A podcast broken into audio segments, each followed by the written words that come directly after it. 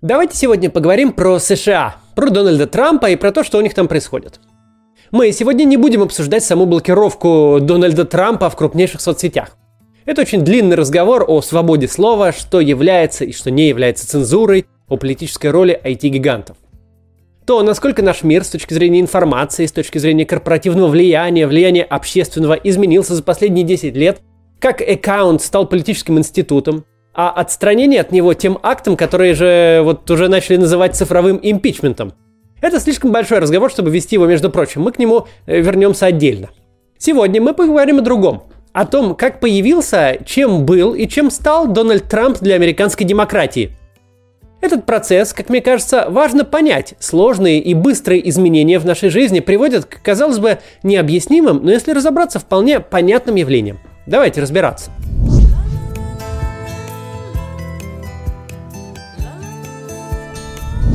Для начала давайте попробуем понять, откуда вообще взялся Дональд Трамп, в частности, а шире популистический реванш начала 21 века в развитом мире.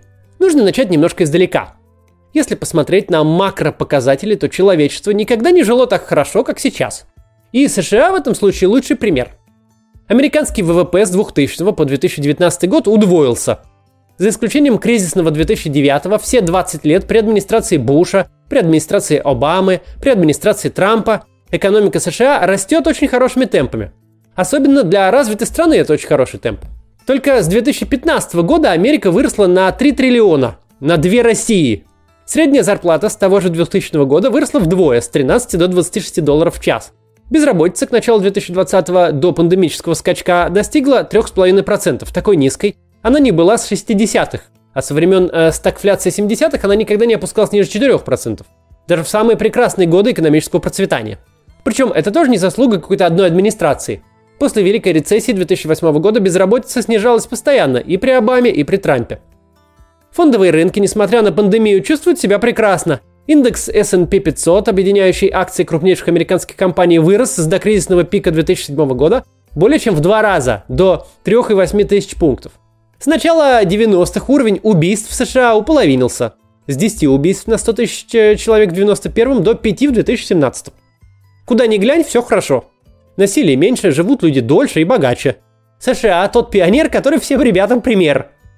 Развитая страна, которой совсем не так просто расти, как развивающимся, но в отличие от большинства развивающихся, она это делает с успехом. Но далеко не все так радужно. В паре с экономическим ростом идет рост неравенства – то есть далеко не все, часто даже не большинство, получают премию от этого вот роста. Многие оказываются на обочине развития. Когда мы думаем об отраслях, которые исчезнут, или о профессиях, которые себя исчерпают, нам кажется, что это произойдет как-то революционно. Типа раз и нету, все на улице. Но на практике тот прогресс, который обеспечивает рост развитым странам, убивает отрасли и рабочие места очень тихо и буднично. 20 с небольшим лет назад, еще в конце 90-х годов, очень сложно было себе представить, что вот только э, вышедшие на потребительский рынок цифровые фотокамеры, очень дорогие, очень медленные, с невыносимым качеством изображения техноигрушки, по большому счету, в какой-то обозримой перспективе смогут реально конкурировать с пленочной съемкой. А что такое пленочная съемка тогда? Это огромная индустрия. Не только производство камер, это химическая промышленность, производство пленки, реагентов для проявки и печати, производство сопутствующих аксессуаров и профессионального оборудования – это гигантский ритейл. Вспомните, если тогда жили. Совсем еще недавно. На нашем веку, я это хорошо помню, салоны Коники и Кодека в пейзаже городов конкурировали только с аптеками. Они были везде. Одна компания Kodak – это более 100 тысяч сотрудников к концу 90-х. С 60-х годов она входила в промышленный индекс Доу Джонса, то есть была одной из тех компаний, по состоянию которой измеряют состояние экономики в целом. Рентабельность производства фотопленки, основного бизнеса Кодека, к началу 90-х достигала 80%. Деловые издания в шутку сравнивали этот бизнес с проституцией и наркотиками. И Кодек был не единственным игроком этой цветущей индустрии. Polaroid с их легендарными камерами моментальной съемки, Коника, Fujifilm. Уже подросло поколение, которому эти слова ничего не говорят. Но для своего времени и своей индустрии это были как Apple или Tesla сегодня. И буквально за одно десятилетие – уже к концу нулевых годов всей этой индустрии просто не стало. Труд квалифицированного рабочего на производстве фотопленки или труд специалиста по проявке и печати стал никому не нужен почти в одночасье. Это только один пример, но он просто очень ярко показывает механику. Целые отрасли, сектора экономики, от которых зависят целые проценты населения, умирают незаметно, каждый день и совершенно буднично. Но это происходит, э, в общем-то, всегда. Отрасли отмирают, отрасли вырастают. Естественный ход прогресса.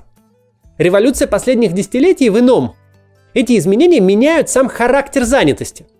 Глобализация и технологический прогресс очень четко делят всех занятых на три большие группы.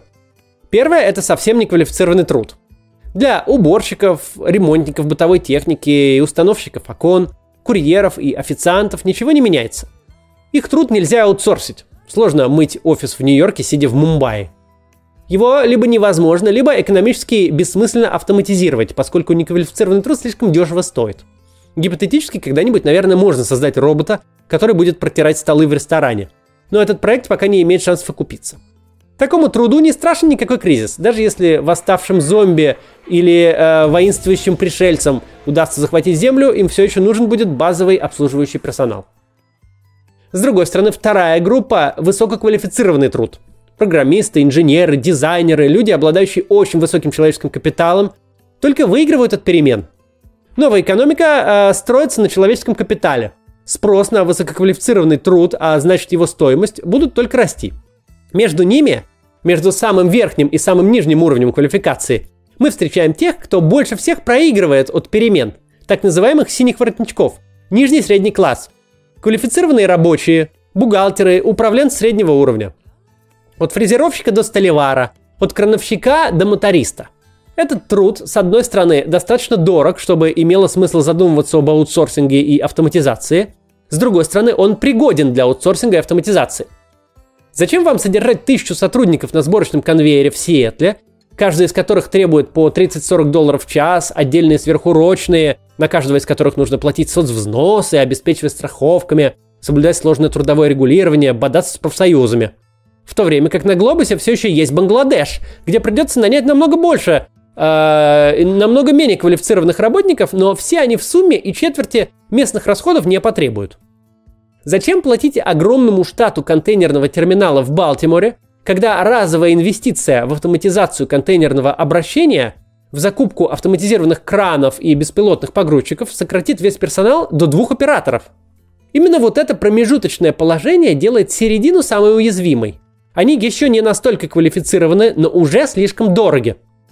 Значительная доля людей таким образом оказывается на обочине перемен.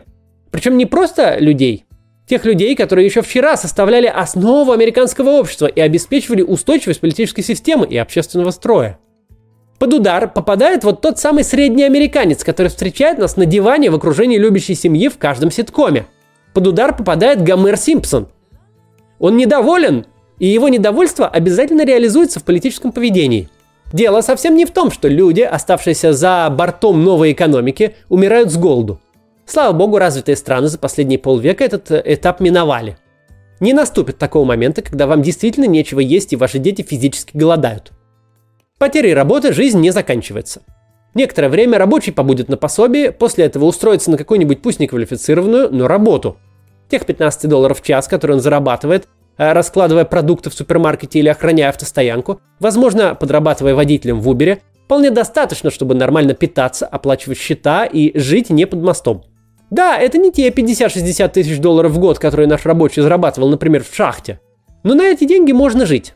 По меркам многих стран, тут удержимся от соблазна показать пальцем, жить даже очень хорошо можно.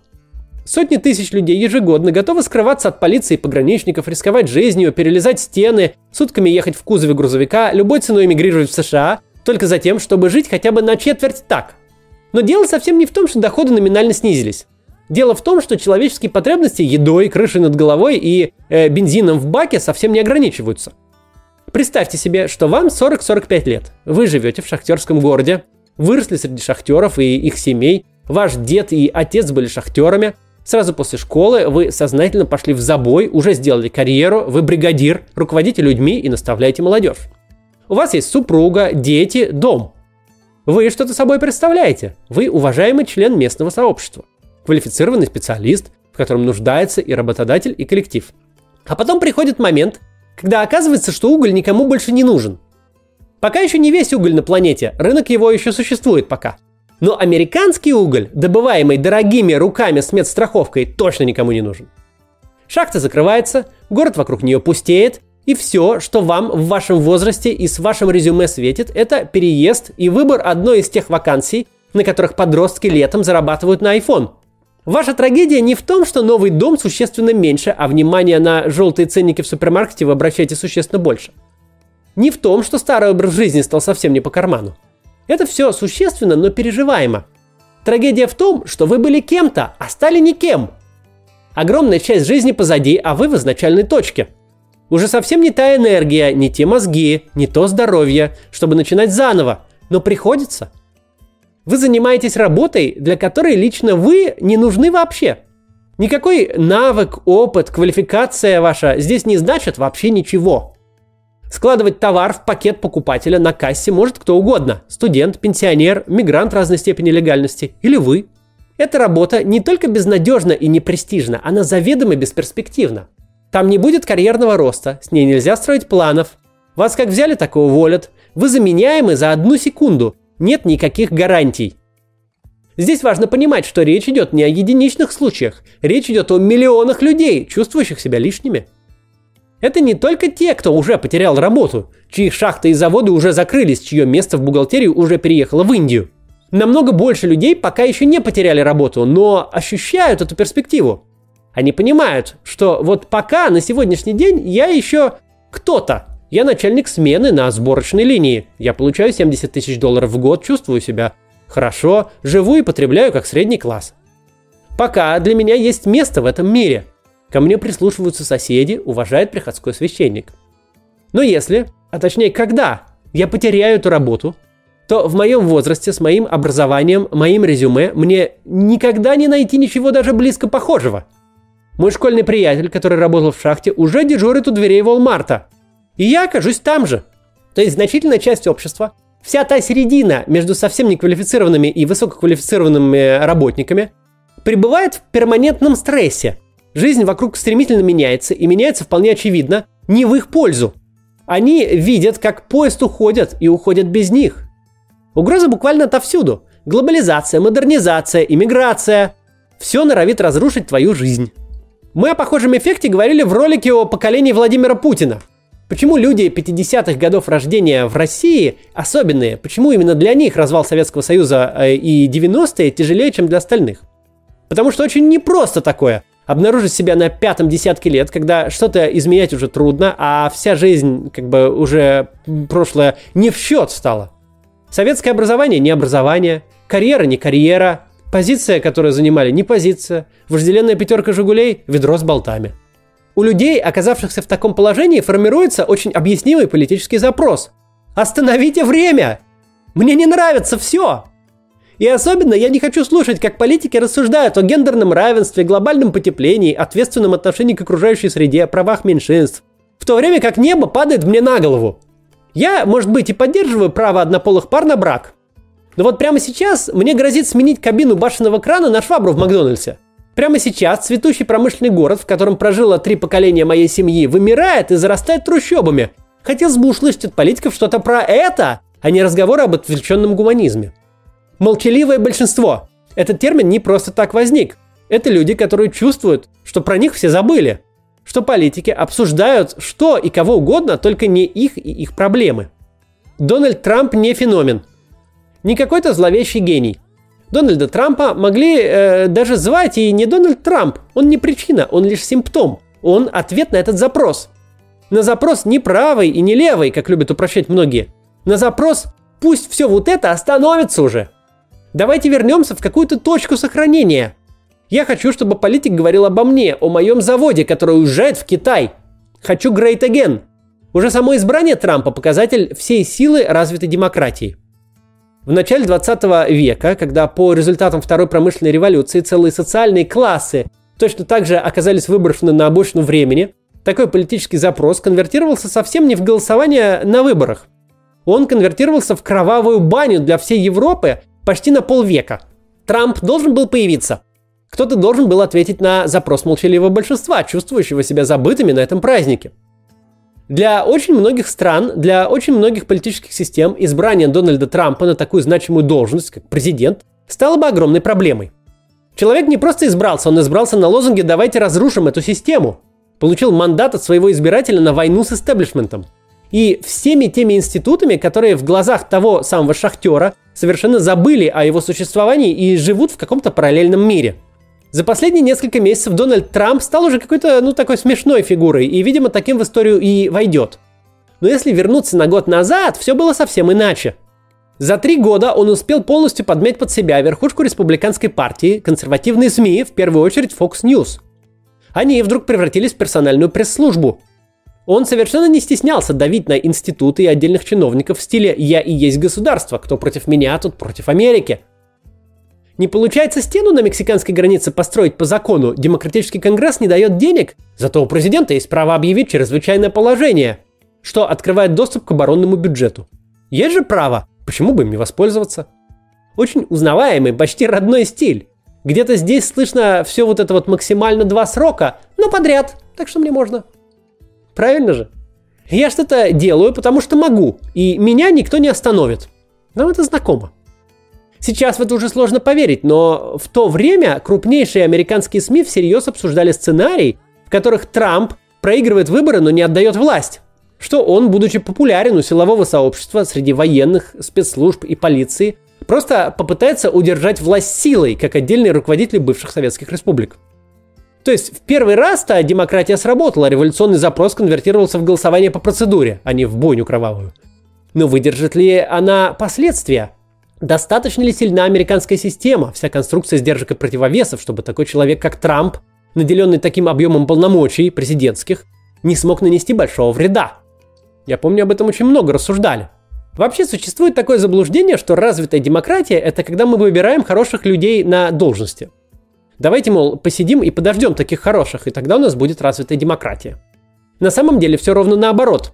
Весь смысл демократических институтов, распределения полномочий и ресурсов в том, что когда, неизбежно на каком-то этапе это произойдет, так вот, когда в центр системы встанет сила, желающая ее разрушить, у нее это не получится – Пока все хорошо, пока участники готовы соблюдать неформальные договоренности, традиции и приличия, мы по большому счету системы и не видим. Мы не видим, как работают институты ограничения власти, пока нет нужды ограничивать власть. И вот Дональд Трамп, которого все называли могильщиком демократии, стал для этой демократии экзаменом, насколько она способна справиться с кем угодно. Ровно с 3 ноября 2020 нам следует разделять новостные заголовки и реальные события. Новостные заголовки ужасали – Дональд Трамп, президент США и верховный главнокомандующий, не просто популярный политик, а человек, наделенный огромным объемом полномочий, не признает итоги выборов и напрямую обвиняет их организаторов в массовых фальсификациях. Он собирает большие митинги, влияет на общественное мнение, давит на парламент и чиновников на местах. Делает вообще все, что может, а может он многое, чтобы ни при каких условиях не отдать власть. Публично, не публично, формально и неформально. Ну просто Александр Лукашенко версия 2.0 только во главе крупнейшей ядерной державы и первой экономики мира. И он в своей цели не один. Его сторонники контролируют Сенат, у него много лояльных губернаторов, прокуроров, шерифов, конгрессменов на уровне штатов.